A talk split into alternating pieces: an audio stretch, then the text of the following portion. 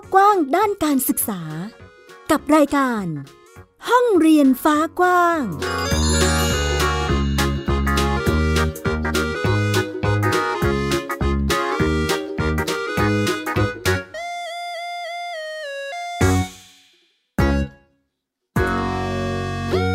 วัสดีค่ะ คุณผู้ฟังต้อนรับคุณผู้ฟังทุกท่านค่ะ เข้าสู่รายการห้องเรียนฟ้ากว้างนะคะ กลับมาพบกับดิฉันอัยดาสนศรีที่เว็บไซต์ของเรานะคะ www.thaipbspodcast.com นั่นเองค่ะ ที่เดิมนะคะที่จะนำคุณผู้ฟังทุกท่าน ไปสู่เรื่องราวด้านการศึกษาในหลากหลายมิตินั่นเองค่ะ วันนี้เช่นเคยก็ยังคงมีเรื่องราวเกี่ยวกับ บรรยากาศของการเรียนออนไลน์ของเด็กๆ ที่เริ่มทดลอง เรียนแบบออนไลน์ หรือเรียนทางไกลผ่านดาวเทียมมา 2 สัปดาห์แล้วนะคะ เราจะมาติดตามกันดูค่ะ คุณผู้ฟังว่าแต่ละพื้นที่เป็นอย่างไรกันบ้าง และเราจะมาดูซิว่าในต่างประเทศเนี่ยพอมีการเปิดเทอมให้นักเรียนไปโรงเรียนแล้ว บรรยากาศจะเป็นอย่างไรนะคะ ไทย PBS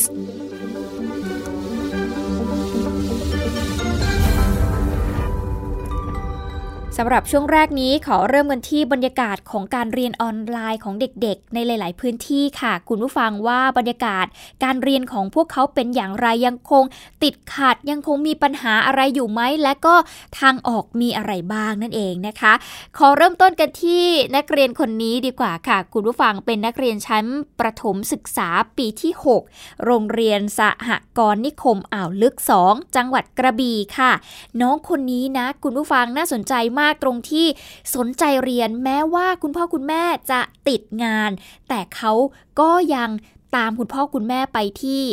ที่ทำงานต่างๆของเขานะคะแล้วก็เรียนออนไลน์ไปด้วย น้องคนนี้คือเด็กชายเทวาปัดชุมค่ะคุณผู้ฟัง หรือว่าน้องชินอายุ 12 ปีนะคะเป็นนักเรียนชั้นประถมศึกษาปีที่ 6 โรงเรียนสากรนิคมอ่าวลึก 2 น้องคนนี้เขาเตรียมอุปกรณ์การเรียนไปเข้าเรียน หรือว่าไปนั่งเรียนออนไลน์กับโทรศัพท์มือถือ แล้วเขาก็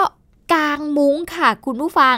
กลางสวนปาล์มอย่างตั้งใจเลยทีเดียวนะคะ น้องคนนี้เขาตามคุณพ่อคุณแม่ค่ะ ไปทำงานด้วย เพราะว่าพ่อแม่เนี่ยต้องออกไปรับจ้างตัดผลปาล์มน้ำมันในสวนของชาวบ้าน ในพื้นที่หมู่สองตำบลคีรีวงศ์อำเภอ ปลายพยาที่จังหวัดกระบี่นั่นเองนะคะ ก็เรียกว่าสร้างความแปลกใจให้กับชาวบ้านที่ไปพบเห็นกันละค่ะ หลังจากพักเที่ยงเนี่ยแม่ของน้องเทวานะคะคุณผู้ฟังเขาก็จะกลับมาตรวจดูลูกชายของตัวเองว่า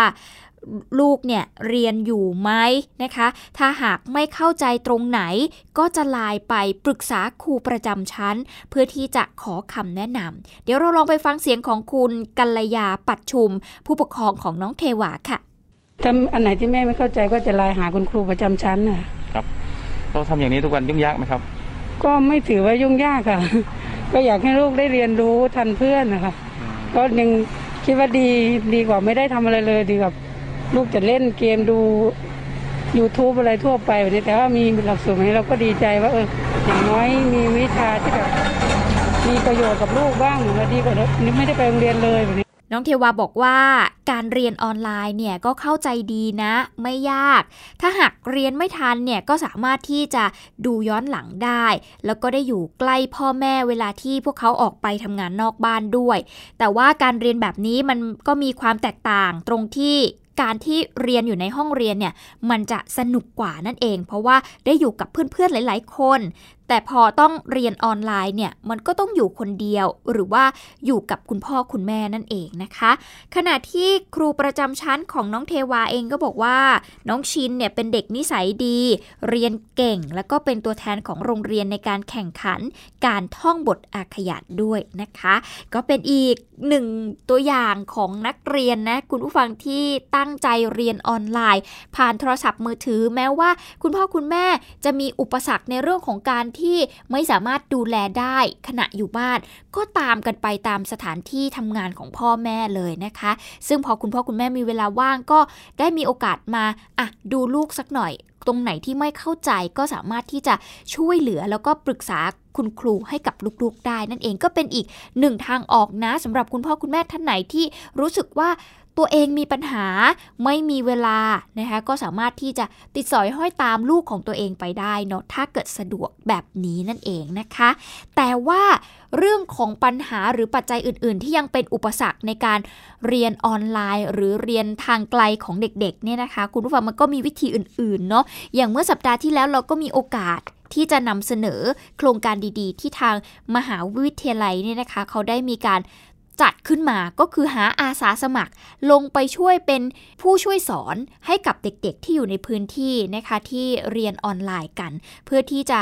สื่อสารกับคุณครูแล้วก็ตัวเด็ก แล้วก็ช่วยดูเด็กๆ ด้วยว่าเขานั้นเข้าใจในบทเรียนหรือไม่นะคะ ก็เรียกได้ว่าผ่านมา 2 สัปดาห์แล้วนะคะสำหรับการทดลองเรียนออนไลน์เนาะก่อนที่จะถึงช่วงเปิดเทอมในวันที่ 1 กรกฎาคมนี้ เด็กๆ หลายคนก็มีการปรับตัวในการเรียนรู้ที่แตกต่างกันออกไปค่ะ ทั้งในเรื่องของเทคโนโลยี แล้วก็ผู้ช่วยสอน ซึ่งส่วนใหญ่เนี่ยก็จะเป็นผู้ปกครองใช่ไหมคะคุณผู้ฟัง แต่วันนี้ค่ะ เรามีรายงานจากครูอาสาสอนในพื้นที่ภาคอีสาน มาแบ่งปันให้คุณผู้ฟังได้ติดตามรับฟังกัน อย่างคุณปิยพรนะคะเขารายงานมาจากจังหวัดนครพนม นี่เป็นหนึ่งในอาสาสอนของโครงการช่วยชุมชนในช่วงวิกฤตโควิด -19 ของทางมหาวิทยาลัยราชภัฏสกลนคร ที่เราเคยมีโอกาสนำเสนอไปเมื่อสัปดาห์ที่แล้วนะคะ ซึ่งจริง ๆ แล้วเนี่ยสมาชิกทั้งหมดเนี่ยมีด้วยกัน 10 คนนะ และเมื่อวันจันทร์ที่ 25 พฤษภาคมที่ผ่านมาเนี่ยนะคะก็เป็นการสอนวันแรกค่ะ คุณปียพรบอกว่ากิจกรรมนี้เนี่ยเป็นโอกาส ที่ดีเลยทีเดียวที่จะได้แลกเปลี่ยนความรู้ของเด็กๆ ในชุมชนและก็ตัวเธอเองด้วย นอกจากนี้นะคะยังมีรายงานมาจากที่อำเภอคำม่วง จังหวัดกาลสินค่ะจากคุณนุจรินนะคะ เธอบอกว่าที่นี่เนี่ยมีน้องๆ ร่วมกันเรียนถึง 14 คนด้วยกันนะคะ รวมไปถึงสัมมเนนด้วย ซึ่งก็มีการรับมือแล้วก็ป้องกัน และรักษาระยะห่างกันอย่างเข้มงวด โดยได้รับความร่วมมือทั้งน้องๆนักเรียนแล้วก็ผู้นำชุมชน รวมไปถึงคุณครูตัวจริงด้วยนะคะ และนอกจากอาสาสอนในหมู่บ้านแล้วที่จังหวัดขอนแก่นค่ะ คุณหยกถือเหมาะนะคะ เขาก็รายงานเข้ามาเหมือนกันค่ะ คุณผู้ฟังว่าที่นี่เนี่ย มีรถพุ่มพวงชวนเรียนรู้ค่ะคุณผู้ฟัง ซึ่งเป็นห้องเรียนเคลื่อนที่ในเขตเทศบาลนครขอนแก่นนะคะ รถพุ่มพวงคันนี้เนี่ยจะทำหน้าที่ในการออกตะเวนไปตามชุมชนต่างๆ ค่ะ คุณผู้ฟังเพื่อที่จะจัดการเรียนรู้นอกห้องเรียน ซึ่งก็จะเน้นหนักไปที่เรื่องของสิทธิมนุษยชนค่ะ เพื่อที่จะให้เด็กๆ เนี่ยเขาได้เข้าใจเรื่องสิทธิของตัวเอง ดีต้อนรับเข้าสู่ห้องเรียนชุมชนเนาะครั้งที่สอง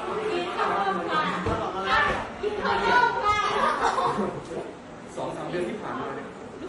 เออเราชื่นชมตัวเองมากเลยหนึ่งข้อครับ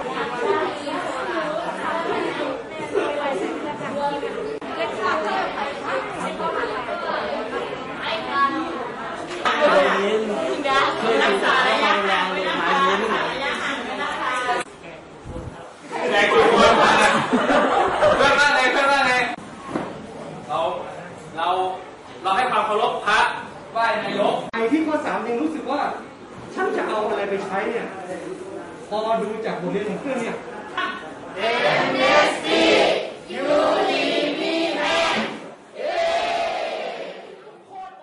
ยงเมื่อสักครู่นี้ก็เป็นบรรยากาศของการจัดการเรียนรู้ นอกห้องเรียนในช่วงสถานการณ์โควิด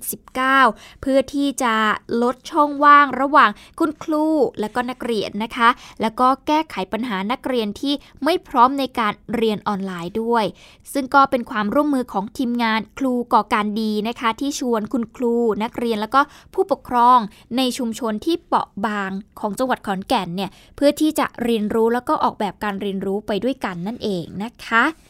ซึ่งในวันที่ 25 พฤษภาคมที่ผ่านมาเนี่ยก็เป็นสัปดาห์ที่ 2 ของการเรียนนะคะ คุณผู้ฟังโดย มีประเด็นเรื่องสิทธิมนุษยชน นอกจากนี้ก็มีเรื่องของการทำผ้ามัดย้อม และก็การใช้เทคโนโลยีขั้นพื้นฐานค่ะ หลังจากนี้ก็จะยังคงเคลื่อนที่สอนไปเรื่อยๆ จนกว่าโรงเรียนเนี่ยจะกลับมาเปิดตามปกตินั่นเอง เดี๋ยวเราลองไปฟังเสียงของคุณครูนะคะจากโรงเรียนเทศบาลบ้านโนนชัยค่ะ คุณสัญญา มัคครินนะคะอย่างเด็กๆมามาที่เนี่ยเพราะว่าเรามา เรียนในชุมชนเนาะเพราะว่าจากเดิมทีช่วงสถานการณ์โควิดเนี่ยก็จะเรียนผ่านออนไลน์ แล้วก็ผ่านอ่า DLTV ซึ่งทางครูในกลุ่มหนึ่งของพวกเราก็มองว่าไอ้การเรียนรู้แบบนั้นนะมันตอบโจทย์บางกลุ่มที่เข้าถึง แต่เด็กอย่างพวกเรารู้เลยว่ามันมันเกินครึ่งที่เขาอาจจะมีข้อจำกัดในการเข้าถึงหรือการเรียนรู้แบบนั้น แล้วการเรียนรู้แบบนั้นมันก็ค่อนข้างจะทางเดียว เราเลยรู้สึกว่าเอ้ยพอมาเรียนแบบนี้มันก็เลยต้อง ออกแบบกระบวนการใหม่ที่ไม่ต้องเป็นเนื้อหาเป็นหลักละแต่เป็นการเรียนรู้ที่สไตล์แบบนี้แหละ แล้วก็สามารถคะชั้นได้ ทุกคนเรียนรู้ด้วยกันได้ แลกกันได้อะไรเงี้ยครับสังเกตว่าครูก็จะเป็นทั้งผู้เล่น เป็นทั้งผู้สอนแล้วก็เป็นทั้งผู้สังเกตการเนาะเราก็จะเห็นตั้งแต่การแลกเปลี่ยนของเขาชวนเขาเขียนบันทึก สังเกตว่าเขาแลกเปลี่ยนกับเพื่อนไหมเขาสรุปบทเรียนเป็นยังไงเนี่ยเราเห็นเนี่ยมันออกมาแล้ว หน้าที่ของครูก็คือต้อง หูไวตาไวในการเก็บแล้วก็การสังเกต แล้วก็เขียนบันทึกไว้อะไรเงี้ยเราก็จะมีทีมน้องฝึกสอนก็เก็บบันทึกรายละเอียดว่า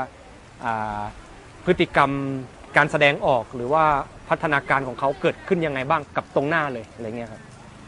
ก็เรียกว่าเป็นบรรยากาศนะคะคุณผู้ฟังของการเรียนออนไลน์ในแต่ละพื้นที่ มีทั้งเรียนเอง มีทั้งกิจกรรมอาสาลงไปสอนทำให้เด็กๆเนี่ยเข้าใจ การเรียนรู้มากขึ้น แล้วก็มีคนที่ช่วยดูแลพวกเขาไปด้วยนั่นเองนะคะ นอกเหนือจากการเรียนออนไลน์แบบนี้แล้วคุณผู้ฟังเราไปติดตามบรรยากาศที่ศูนย์การเรียนรู้กันบ้างดีกว่าค่ะ คุณผู้ฟังจะพาไปดูการจัดการศึกษาของศูนย์การเรียนรู้ชุมชน ในช่วงสถานการณ์โควิด -19 แบบนี้นะคะว่าพวกเขาเนี่ยมีการปรับตัวกันอย่างไร รายงานนี้ปักหมุด ผ่านแอปพลิเคชัน c s i ของไทย PBS ค่ะ คุณผู้ฟังจากทีม The North องศาเหนือนะคะ เขาปักบุตรมาจากศูนย์การเรียนรู้โจมาโลลือหลานะคะ ที่บ้านศพลาน ตำบลเสมิงใต้ อำเภอเสมิงจังหวัดเชียงใหม่ค่ะ ที่นี่เป็นชุมชนปากาเกยอนะคะ อยู่บนพื้นที่สูง รายล้อมไปด้วยผืนป่าค่ะ แล้วก็ค่อนข้างที่จะห่างไกลด้วย แน่นอนว่าครูก็ขาดแคลนค่ะ คุณผู้ฟัง เลยทำให้ชุมชนที่นี่เนี่ยเขามีการจัดการศึกษาในรูปแบบศูนย์การเรียนรู้ ซึ่งโจมาโลลือหลาเนี่ยแปลว่าโรงเรียนวิถีชีวิตค่ะ เป็นการจัดการเรียนรู้ให้สอดคล้องกับวิถีปกาเกอะญอนะคะที่อยู่ร่วมกับผืนป่าแล้วก็ ทรัพยากรธรรมชาตินั่นเอง ตอนนี้ศูนย์การเรียนรู้นะคะที่นี่เนี่ยเขาก็ได้นำเอาแพลตฟอร์มออนไลน์ มาใช้กับโปรเจกต์การเรียนที่เด็กๆเนี่ยออกแบบโดยการสร้างสรรค์ผลิตภัณฑ์จากวัตถุดิบในท้องถิ่น เพื่อสร้างรายได้ให้กับชุมชนนั่นเอง แล้วก็ยังเป็นการช่วยอธิบายเรื่องราวของคนอยู่กับป่า เพื่อให้คนเมืองเนี่ยเขาได้เข้าใจวิถีชีวิตของพวกเขา ผ่านผลิตภัณฑ์จากท้องถิ่นนั่นเองค่ะ ซึ่งการจัดการเรียนของที่นี่นะคะ คุณผู้ฟังก็อยู่บนพื้นฐานสำคัญ 3 ฐานด้วยกัน ก็คือ 1 เลยฐานความรู้ของชุมชน ภูมิปัญญาต่างๆนะคะ 2 ก็คือฐาน Project Based Learning ที่จะให้เด็กๆเนี่ยเขาได้ออกแบบโปรเจกต์การทำงานตามความสนใจของตัวเอง และฐานของปัญหาหรือสถานการณ์ที่ชุมชนเนี่ย กำลังเผชิญอยู่นั่นเองนะคะคุณผู้ฟัง โดยที่ผ่านมาก็มีการพยายามที่จะเชื่อม เรื่องของการจัดการตลาด ความรู้ออนไลน์มาให้เด็กๆเนี่ยเขาได้เรียนรู้แล้วก็เชื่อมโยงไปกับภูมิปัญญาดั้งเดิมของพวกเขานะคะ ไม่ว่าจะเป็นเรื่องของการดูแลป่า การแสดงศิลปะวัฒนธรรม การทอผ้า การย้อมผ้านะคะซึ่งศูนย์การเรียนก็สามารถที่จะออกแบบการเรียนให้มันเหมาะสม ภายใต้สถานการณ์โควิดได้เลยค่ะ ซึ่งตอนนี้ก็มีการขายผลผลิตหรือว่าผลิตภัณฑ์ ท้องถิ่นไปสู่โปรเจกต์ โจะดีนั่นเองค่ะ ซึ่งเป็นร้านค้าออนไลน์นั่นเอง เดี๋ยวเราลองไปฟังเสียงของคุณอรพินกันดูนะคะ คุณผู้ฟังเกี่ยวกับเรื่องนี้ค่ะครูเนี่ยเริ่มทำงานเรื่องนี้กับนักเรียนเนี่ยมาตั้งแต่ก่อนที่จะมีโควิด เพราะว่าเรารู้ว่ายังไงก็ตามในในอนาคตเรื่องนี้มันสำคัญสำหรับเขา แล้วก็ในโลกอนาคตเนี่ย ถ้าเขาไม่สามารถที่จะรู้เรื่องเหล่านี้เนี่ย การที่จะเขาจะเชื่อมต่อหรือว่าจะต่อยอดไปเนี่ยยาก ดังนั้นคุณก็จะให้ฐานอันเนี้ย กับเด็กที่ระดับสูงขึ้นมาหน่อยคือระดับมัธยมปลาย จะเรียนรู้เรื่องเนี้ย โดยที่จะมีระบบการเรียนรู้ที่คุณได้ใช้การทำงานร่วมกันบนพื้นที่ออนไลน์เนี่ย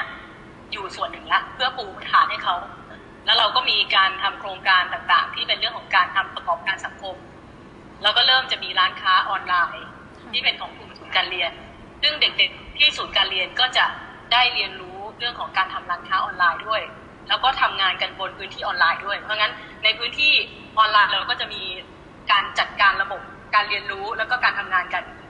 บนออนไลน์ โจดีไม่ได้เป็นแค่ช่องทางในการขายสินค้าออนไลน์นะคะ แต่ว่าเป็นกระบวนการที่ได้มาจากการจัดการเรียนรู้ของชุมชนค่ะ ที่ช่วยกันสนับสนุนการเรียนรู้ของน้องๆ ชาติพันธุ์นะคะ บนพื้นที่ที่เขาอยู่ห่างไกลเนาะให้สามารถที่จะเรียนแล้วก็มีอาชีพอยู่ได้ในชุมชนของตัวเอง และที่สำคัญก็คือ ผลิตภัณฑ์เหล่านี้เนี่ยจะสร้างความเข้าใจให้กับคนเมือง เกี่ยวกับเรื่องของป่าแล้วก็ทรัพยากรธรรมชาติอีกด้วยละค่ะ นี่ก็เรียกว่าเป็นอีกหนึ่งบรรยากาศการเรียนรู้นะคุณผู้ฟังในช่วงสถานการณ์โควิด -19 ที่แม้ว่าจะอยู่ในพื้นที่ห่างไกลเพียงใด แต่ว่าก็นำเอาเทคโนโลยี เรื่องของนวัตกรรมต่างๆ รวมไปถึงภูมิปัญญามาขมวด มาบูรณาการร่วมกัน เป็นองค์ความรู้เป็นการเรียนรู้ให้กับเด็กๆ ในพื้นที่ เพื่อที่พวกเขาจะได้มีความรู้ติดตัว แล้วก็สามารถที่จะดำรงชีวิตอยู่ได้ในพื้นที่ของเขานั่นเองค่ะ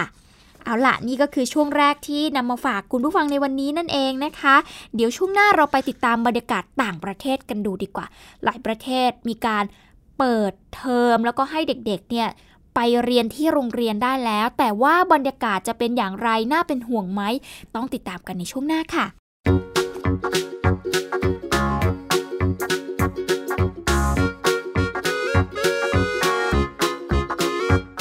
ปิดโลกกว้างด้านการศึกษา กับรายการ ห้องเรียนฟ้ากว้าง อ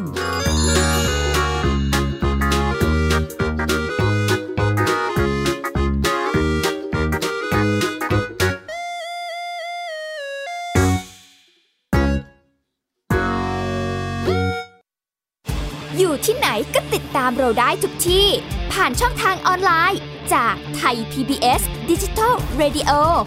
ทั้ง Facebook Twitter Instagram และ YouTube Search คำว่าไทย PBS Radio แล้วกดไลค์หรือ Subscribe แล้วค่อยแชร์ กับคอนเทนต์ดี ๆ ที่ไม่อยากให้คุณพลาดอ้อเรามีให้คุณฟังผ่านพอดแคสต์แล้วนะ ที่คุณ อย่ามาถามอะไรที่ search เจอใน Google ถามกูรูในสิ่งที่ Google ไม่มี TCAS keyword สำคัญเลย TCAS คือระบบการคัดเลือกค่ะ ดังนั้นถ้าเราบ่นกันเรื่องของการสอบที่ซ้ำซ้อน มันไม่ได้เกี่ยวโดยตรงกับ TCAS อ๋อ เราไปโทษ TCAS เขาไม่ได้ไม่ได้เขาไม่ใช่ข้อสอบ ถูกต้อง TCAS คือระบบการคัดเลือก อยากให้ฟังจะได้รู้จากกูรูด้านการศึกษา โดยนัทยาเพชรวัฒนา และวรเกียดนิ่มมาก ในรายการทีคุณทีแคสทุกวันเสาร์ 16 นาฬิกา ทางไทย PBS Digital Radio ฟังสดหรือย้อนหลังทางแอปพลิเคชันไทย PBS Radio และ w w w t h a i PBS Radio com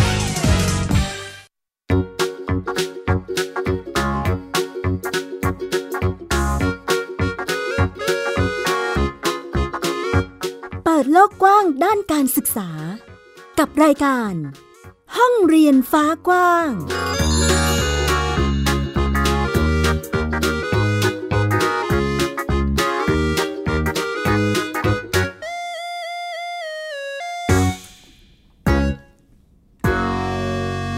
กลับเข้าสู่ช่วงที่ 2 ค่ะ คุณผู้ฟังกับรายการห้องเรียนฟ้ากว้างนะคะ ในช่วงที่ 2 นี้มาติดตามสถานการณ์โควิด -19 ที่ยังคงแพร่ระบาดในต่างประเทศกันบ้าง ตอนนี้มีหลายประเทศนะคะที่เขามีการเปิดโรงเรียนให้เด็กๆ เนี่ยสามารถที่จะไปเรียนในโรงเรียนได้ แต่ก็มีมาตรการในการรับมือกันอย่างเข้มข้นนะคะ อย่างจีนเองก็เปิดไปแล้วนะ แต่ว่าที่เกาหลีใต้ค่ะ เขา เปิดไป และตอนนี้เขาก็มีการปิดโรงเรียนไปอีกกว่า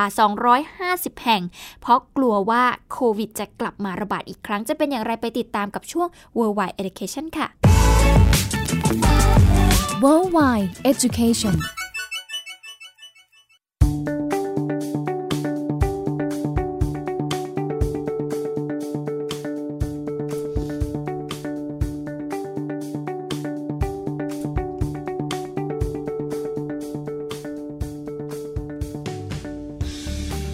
ข่าวต่างประเทศ รายงานจากกรุงโซประเทศเกาหลีเมื่อวันที่ 29 พฤษภาคมที่ผ่านมาค่ะว่า ศูนย์ควบคุมและป้องกันโรคเกาหลีหรือ KCDC เผยแพร่แถลงการรายงานสถานการณ์รายวันในประเทศ เกี่ยวกับโรคโควิด -19 จากการติดเชื้อไวรัสโคโรนาสายพันธุ์ใหม่ ว่าผู้เสียชีวิตยังคงอยู่ที่อย่างน้อย 269 คนค่ะ และยังเหลือผู้ป่วยอยู่ในระบบอีกอย่างน้อย 770 คน แต่ในจำนวนนี้ 15 คนยังมีอาการอยู่ในขั้นวิกฤต ด้านจำนวนผู้ป่วยสะสมในประเทศเพิ่มเป็นอย่างน้อย 11,402 คน เพิ่มขึ้น 58 คน แม้จะลดลงจากสถิติเมื่อ 24 ชั่วโมงก่อนหน้านั้นนะคะ ซึ่งอยู่ที่ 79 คน และเป็นการพบผู้ป่วยโควิด -19 รายวันสูงสุดในรอบ 2 เดือนของเกาหลีใต้ด้วย อย่างไรก็ตามนะคะได้บรรดาผู้ป่วยยืนยันกลุ่มใหม่นั้นอยู่ในกรุงโซลและก็ในพื้นที่ใกล้เคียงทั้งหมด โดย 20 คนอยู่ในกรุงโซลค่ะ และก็จังหวัดคยอกกีนะคะ ซึ่งมีพื้นที่ร้อมรอบเมืองหลวงค่ะ ทั้งนี้ KCDC เองก็ยืนยันพื้นที่ที่มีการแพร่ระบาด เป็นกลุ่มที่อยู่ในกรุงโซลแล้วก็พื้นที่ใกล้เคียงอย่างน้อย 2 แห่งด้วยกัน ก็คือสถานบันเทิงในย่านอีแทวอน ซึ่งมีผู้ติดเชื้อสะสมมากกว่า 200 คน ตั้งแต่ต้นเดือนนะคะ แล้วก็ศูนย์กระจายสินค้าของบริษัทคูปัง ผู้ให้บริการอีคอมเมิร์ซรายใหญ่ที่สุดของประเทศที่เมืองบูซอน ชานกรุงโซนะคะ ซึ่งผู้ป่วยสะสมกลุ่มนี้มีอย่างน้อย 96 คน ขณะที่นายปาร์ค นายยองฮู รัฐมนตรีว่าการกระทรวงสาธารณสุขของเกาหลีใต้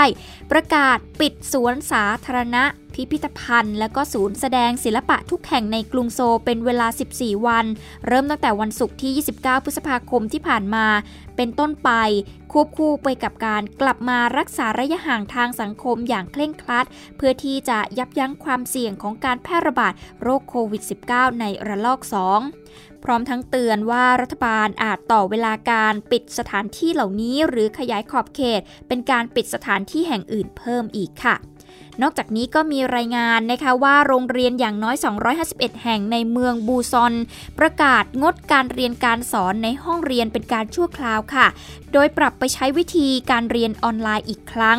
ยกเว้นนักเรียนชั้นมัธยมปลายให้เข้าชั้นเรียนได้ เนื่องจากกังวลการที่ศูนย์คัดแยกและกระจายสินค้าของคูปัง ซึ่งมีขนาดใหญ่และตั้งอยู่ในเมืองกำลังเป็นจุดแพร่ระบาดของโรค เมื่อกลางเดือนนี้มีโรงเรียนอย่างน้อย 75 แห่งในประเทศจะต้องปิดพื้นที่อีกครั้ง ทั้งที่เปิดได้ไม่กี่ชั่วโมง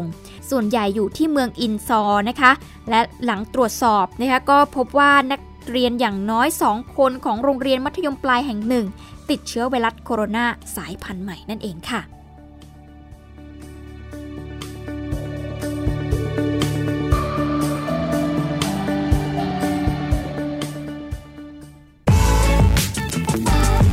Worldwide Education นั่นคือสถานการณ์การแพร่ระบาดที่เกิดขึ้นในเกาหลีใต้นะคะ แล้วก็มีในบางพื้นที่ที่ตอนนี้ทางรัฐบาลของเกาหลีใต้เองก็มีการประกาศ ปิดโรงเรียนไปในพื้นที่ที่มีการแพร่ระบาดอย่างหนักหน่วงนะคะ คุณผู้ฟังก็ทำให้เด็กๆในพื้นที่นั้นเนี่ยจะต้องเรียนออนไลน์กันต่อไป แต่ว่าก็ยังมีเด็กๆ บางกลุ่มเนาะอย่างนักเรียนชั้นมปลายเองที่จะต้องสามารถเดินทางไปโรงเรียนได้นั่นเองนะคะ เอาล่ะ คุณผู้ฟังคะขอส่งท้ายกันที่เรื่องสุดท้ายวันนี้ประชาสัมพันธ์จากไทย PBS ก็แล้วกัน ไทย PBS มีการปรับกลุ่มรายการเด็ก วันจันทร์ถึงวันศุกร์ชุดใหญ่เลยละค่ะ เพื่อที่จะรองรับการขยายเวลาเปิดเทอมของเด็กนักเรียนทั่วประเทศ ซึ่งก็จะเน้นเรื่องของบูรณาการการเรียนรู้จากประสบการณ์ตรง เชื่อมโยงเข้ากับสาระวิชาต่างๆนะคะ โดยความร่วมมือกับผู้เชี่ยวชาญด้านการศึกษา เพื่อหวังว่าเด็กๆ เนี่ยเขาจะเกิดการเรียนรู้ แล้วก็เกิดการพัฒนาอย่างต่อเนื่อง รองศาสตราจารย์ ดร วิลาสินีพิพิธกุลค่ะ ผู้อำนวยการองค์การกระจายเสียง และแพร่ภาพสาธารณะแห่งประเทศไทย หรือว่าไทย PBS นะคะ บอกว่า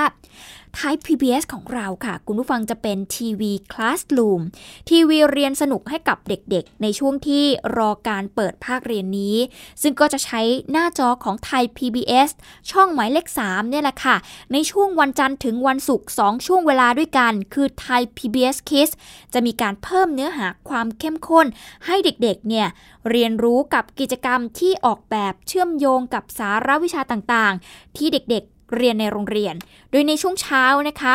วันใหม่ไทย PBS Kids ตั้งแต่เวลา 6 นาฬิกา 30 นาทีไปจนถึง 7 นาฬิกา 30 นาทีเนี่ยปรับเนื้อหาค่ะ เพื่อที่จะเตรียมความพร้อมให้กับเด็ก ๆ ประถมวัย ตั้งแต่ 3 ถึง 6 ขวบ โดยมีการเสริมสร้างพัฒนาการ เตรียมความพร้อมทักษะการปรับตัวเอง ให้อยู่รอด เป็นการเรียนรู้จากการเล่น การสังเกตการจำนะคะ อย่างเช่น การปรับทักษะให้เรียนรู้ตัวเองในเรื่องของสุขภาวะ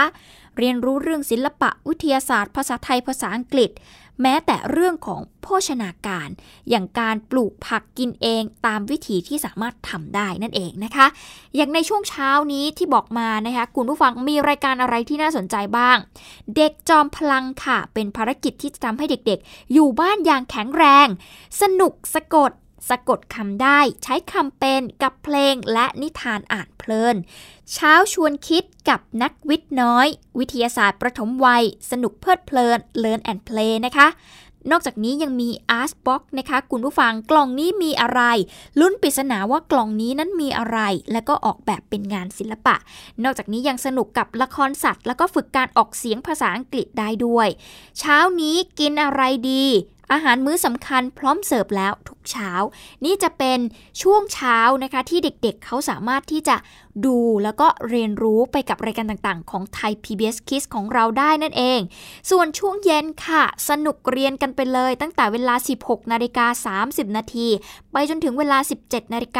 า25 นาทีนะคะ ก็จะเป็นการบูรณาการการเรียนรู้จากประสบการณ์จริงเกือบ 1 ชั่วโมงเต็มเลย ไทย PBS ก็จะใส่เนื้อหาการเรียนรู้สำหรับเด็กประถมวัยนะคะ ในช่วงแรกนี้เนี่ยเนื้อหาก็จะเป็นสาระวิชาที่เด็กประถมเนี่ยต้องเรียนค่ะ อย่างเช่นวิชาสังคม คณิตนะคะวิทยาศาสตร์ ภาษาไทยแล้วก็ภาษาอังกฤษนะคะ ซึ่งก็จะนำเสนอในรูปแบบของสนุกสนาน เป็นวาไรตี้เชิงวิชาการนะคะ และในช่วงที่2เนี่ยก็จะเป็นช่วงสำคัญที่ไทย PBS เองนะ ไปจับมือร่วมกับคณะวิทยาการ เรียนรู้และศึกษาศาสตร์ มหาวิทยาลัยธรรมศาสตร์ค่ะ ในการออกแบบรายการร่วมกันภายใต้โจทย์ที่ไม่ใช่วิชาเป็นตัวตั้งต้นนะ แต่จะเน้นทักษะที่เด็กเนี่ย จะได้ประสบการณ์ตรงจากการเรียนรู้ค่ะ ซึ่งผู้ปกครองเองสามารถที่จะนำรูปแบบรายการต่างๆ มาปรับใช้กับลูกหลานได้ เพราะว่าในอนาคตเนี่ยโรงเรียนอาจจะไม่ใช่แค่หน่วยเดียวที่เป็นแหล่งการเรียนรู้นะคะ ผู้ปกครองนี่แหละก็จะเข้ามามีส่วนในการสร้างกระบวนการเรียนรู้ของเด็กๆ จากบ้านได้ในช่วงเย็นนี้นะคะ มีรายการอะไรบ้างนะ คุณผู้ฟังก็มีรายการเกมท้าภาษาไทยนะคะ จะเป็นเกมโชว์ที่ทำให้ภาษาไทยเนี่ยเป็นเรื่องสนุก คิดวิทย์ค่ะ ก็จะสนุกกับวิทยาศาสตร์น่ารู้ แล้วก็เรื่องของการทดลองแบบแปลกใหม่ นอกจากนี้ยังมี World Cup King ค่ะ เป็นการแข่งขันสะกดคำศัพท์ภาษาอังกฤษออนไลน์ นอกจากนี้คิดคณิตค่ะ ตัวเลขมหัศจรรย์ สนุกคิดกับคณิตศาสตร์รอบๆตัว สังคมสนุกคิด อันนี้ก็จะเพลิดเพลินไปกับเรื่องราวหลากหลายในหมวดสังคมศาสตร์นะคะ และสุดท้ายวิชาชีวิตนะคะ อันนี้ก็จะเรียนรู้ด้วยประสบการณ์จากภารกิจประจำวันนั่นเองค่ะ เต็มอิ่มกันไปเลยนะคะ คุณผู้ฟังปรับพังให้สำหรับเด็กๆ ในช่วงที่ยังไม่เปิดเทอมแบบนี้นะคะ ก็ยังสามารถที่จะหาความรู้ได้เปิดช่องหมายเลข 3 กับไทย PBS ของเรานั่นเองค่ะ เอาละวันนี้หมดเวลาของรายการแล้วค่ะ คุณผู้ฟังติดตามกันได้ใหม่สัปดาห์หน้า วันนี้ดิฉันอัยดาสนศรีลาไปก่อน สวัสดีค่ะ ติดตามรับฟังรายการย้อนหลังได้ที่เว็บไซต์และแอปพลิเคชันไทย PBS Radio ไทย PBS ดิจิทัล Radio วิทยุข่าวสารสาระ เพื่อสาธารณะและสังคม